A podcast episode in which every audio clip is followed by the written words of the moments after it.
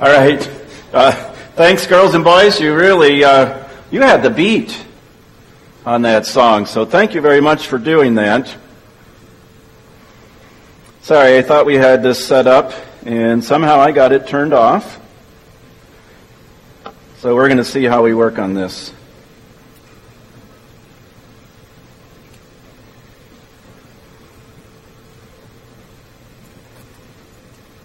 Well, we're going to do it the old fashioned way, evidently.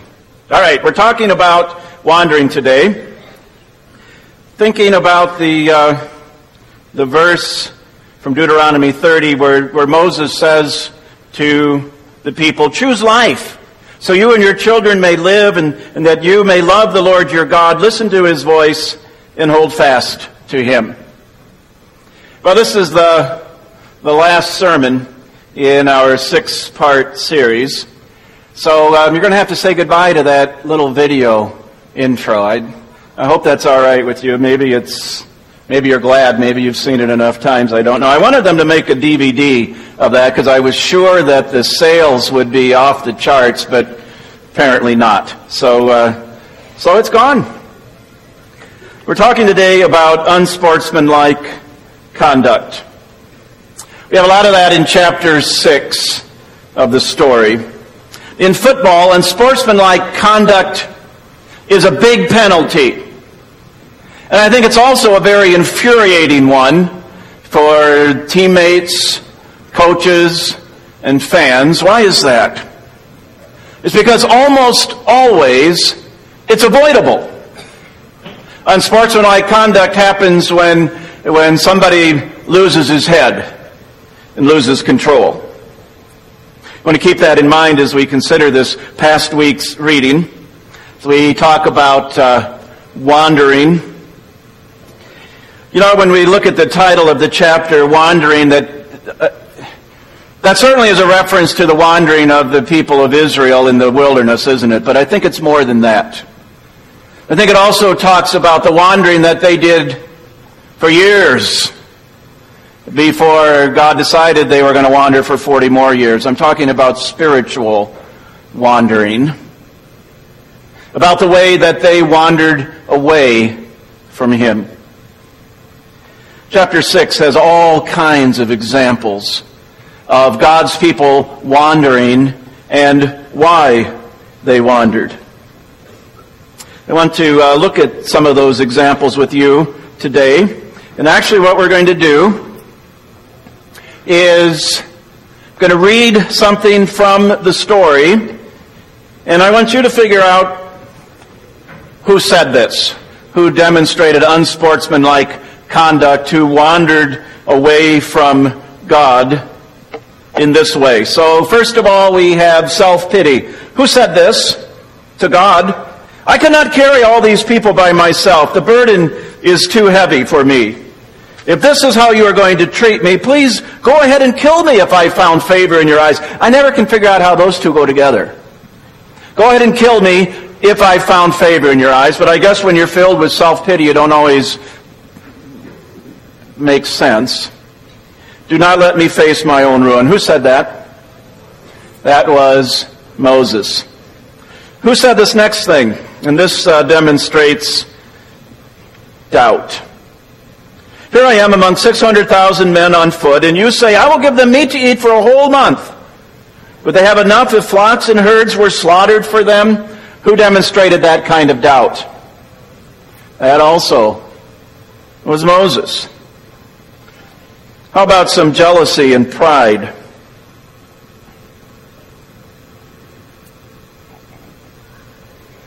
Who said this? Has the Lord spoken only through Moses? Hasn't he also spoken through us? Who said that? Miriam and Aaron. At least one person's getting it right. So if, uh, if anybody else wants to chime in, uh, this is audience participation time. How about who demonstrated uh, quite a bit of fear? After coming back from the promised land, they said to the people, the people who live there are powerful and the cities are fortified and very large. Who said that? Ten of the spies, anyway, and then the, the people of Israel kind of picked up the refrain on that. How about this one? Who demonstrated refusal to believe? God is speaking to Moses, and he said, How long will they refuse to believe in me, in spite of all the signs I have performed among them? Speaking of about whom? That was the Israelites. And how about big-headedness? Apparently that's not a real word, at least my spell checker kept uh, underlining that, but, but it's real enough that I think you know what it, what it means. Who said this and demonstrated big-headedness while he was at it? Listen, you rebels, must we bring you water out of this rock? Once again, that was Moses. Did you catch the big-headedness part? Because he could have said, must the Lord bring water for you out of this rock? Instead, he said, must, must we do it, taking credit for it himself. How about stupidity? Who said this to God and to Moses? Why have you brought us up out of Egypt to die in the wilderness? There's no bread, there's no water, and we detest this miserable food. Who was showing, I think, stupidity there anyway. The Israelites, and then the last one is lust. We're told about the Israelite men, they began to indulge in sexual immorality with Moabite women. Now you can take just a, just a minute to take a look at that list. What do we learn from that? Number one, we learn that nobody's immune to temptation to wander. And secondly, maybe you can learn something from looking at that list and seeing if, if some of those on there maybe apply to you a little bit more than others. They're not going to apply equally to all of us or, or to any of us. But maybe there's one or two or four or five up there that especially hit home with you and you want to um, pray for God's help with that because they tend to, to make you wander. And what happens when we wander? Well, there are so many consequences, and I'm listing those on the screen. We're not going to talk about all of those except for the second one. Be careful what you pray for. That's in reference to the people of Israel. They're complaining, we want meat, and what does God say? All right, you're going to get it. Sometimes one of the worst consequences is when God gives us what we want and what we pray for. And so he said, boy, you're going to get meat. You're going to have meat to eat every day for a month. And so for the people of Israel, it felt as if that meat was coming out of their nostrils. When you look at a list like this, there are some pretty bad things that happened as a result of the wandering of the people of Israel. And I think the question that we can ask to that is, why did God do that? Some would look at those, that list of consequences or the, the pages that we read this past week in the story, and they would say God is mean, vindictive, petty. Or they would say he is the figment of the imagination of somebody who is mean or vindictive or petty. And I guess on the one hand, we maybe can understand why some might be inclined anyway to think that way. But we know something that we wish they knew. And that is that God is not that way, mean, vindictive, or petty. Rather, God is compassionate and loving and merciful and kind.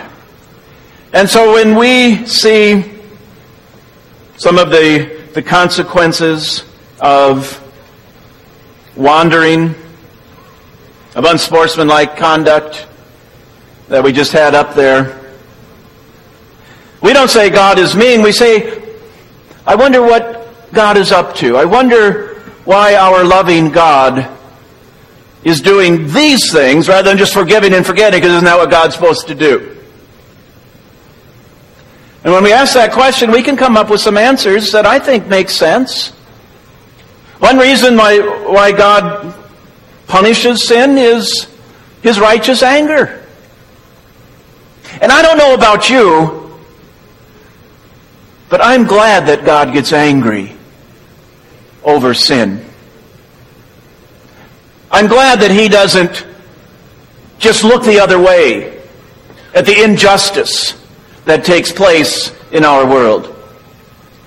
Because when you sin and when I sin, God does become angry about that. Because when we sin, we're hurting ourselves and we're hurting others. And that makes God angry. And I, for one, am glad for that. It's kind of like the ref throwing the flag for unsportsmanlike conduct or anything else. If you don't play by the rules of the game, people get hurt. And God says, we want you to play by the rules of the game. Sometimes he throws that flag also just as a, as a visible warning, as a correction to get our attention so that before we wander too far down the wrong path, he can bring us back and put us on the path that, that he has chosen for us. And sometimes I think God either brings or allows those kinds of things to happen in the lives of his people just to remind us who is God. I don't mean who's in charge here. I mean the God who loves us, who knows how he created us to live, and how he cares for us. I read this past week something I hadn't thought of before, and I thought it, uh, it makes a lot of sense. And that is that the greatest enemy of faith, now you could fill that, you know, there's a lot of things that I suppose you could say that about. But this person said anyway, the greatest enemy of faith is forgetfulness. Yeah. When we forget. When we forget who God is and what He wants for us and decide that we're going to take over God's place in our lives. When we wander, there are many consequences, but we also know that when we wander, we have an intercessor. In the uh, chapter 6 of the story and other places as well, of course, Moses served as the intercessor for the people. He prayed for Miriam and Aaron when they were, uh, well, Miriam was afflicted with that uh, leprous disease. He, he prayed for his people more than once. In fact, one time he prayed for them so fervently that he said, God, if you can't save them, then don't save me either. A little bit like what Tom was talking about, what, what Jesus said. Sometimes we look at Moses and, and we, we focus on his flaws, and I think it can be appropriate to do that. We mentioned some of those again today. But what we also recognize and realize is that Moses was a great leader who loved his people, who was willing to stand between them and God to pray for them. We know somebody else like that, don't we? We have an intercessor. His name is Jesus. We read about him in 1 John chapter 2. Would you read this with me? My dear children, I write this to you so you will not sin. But if anybody does sin, we have one who speaks to the Father in our defense, Jesus Christ, the righteous one. Jesus is our defense attorney. And when he, when we're on trial before God, and he's our defense attorney, in one way it's an open and shut case. We're guilty. But in another way, it's an open and shut case because we are forgiven. And all Jesus, as the defense attorney, has to do is the hard work has already been done. All he has to do is to remind his Father of these words that come to us from John 3 14. Harken back to what we read in this chapter. Just as Moses lifted up the snake in the desert, so the Son of Man must be lifted up, so that everyone who believes in him may have eternal life. And when Jesus pleads our case before his Father, then God welcomes us back every time. what happens after that? Does the cycle repeat itself, begin all over again, well, that's been the history, hasn't it? It's what we read about. It's been the history of, of our experience as well. But the third point in your sermon outline talks about how not to wander. And you might look at that and say, well, evidently that's impossible. But apparently it isn't.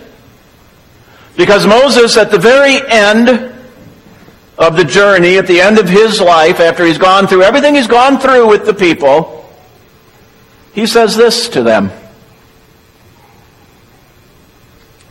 Now, what I am commanding you today is not too difficult for you. It doesn't mean it's easy. It's difficult. It's just not too difficult, so difficult that you can't do it, or beyond your reach. No, the word is very near you. It's in your mouth and in your heart, so you may believe it. And then he tells us how not to wander. Actually, um, this afternoon, maybe read pages 84 to 87 in the story. That's, that's Moses' farewell sermon to his people. And he's got so much wonderful advice in there. But he says to us these kinds of, and these are all different ways of saying the same thing. First of all, we've already read, choose life so that you and your children may live and you may love the Lord your God, listen to his voice, and hold to him forever. Remember, Jesus says, or well, Moses says, remember, Moses says, you were shown these things so that you might know what? That the Lord is God. Remember, it's when we forget that, that we begin to wander. And Moses also gave these words. And actually, these words are a lot like the Apostles' Creed in one sense, anyway. This is a summary of the faith of the people of Israel. In fact, these were words that they spoke not pretty much every week in worship, but that they spoke every day. Hear, O Israel, the Lord our God, the Lord is one. And then these words, you read those with me? Love the Lord your God with all your heart, with all your soul, with all your strength. And then he says, and talk about that with your kids, because not only do we not want, does God not want us to wander, he, he doesn't want our children and our grandchildren to wander as well, but rather to love the Lord your God with all your heart, with all your soul, with all your strength. May He give to each one of us the desire and the strength always to choose life, to choose the Lord, who is our God, who is our life. Amen. And the peace of God, which passes all understanding, shall keep your hearts and minds in Christ Jesus. Amen.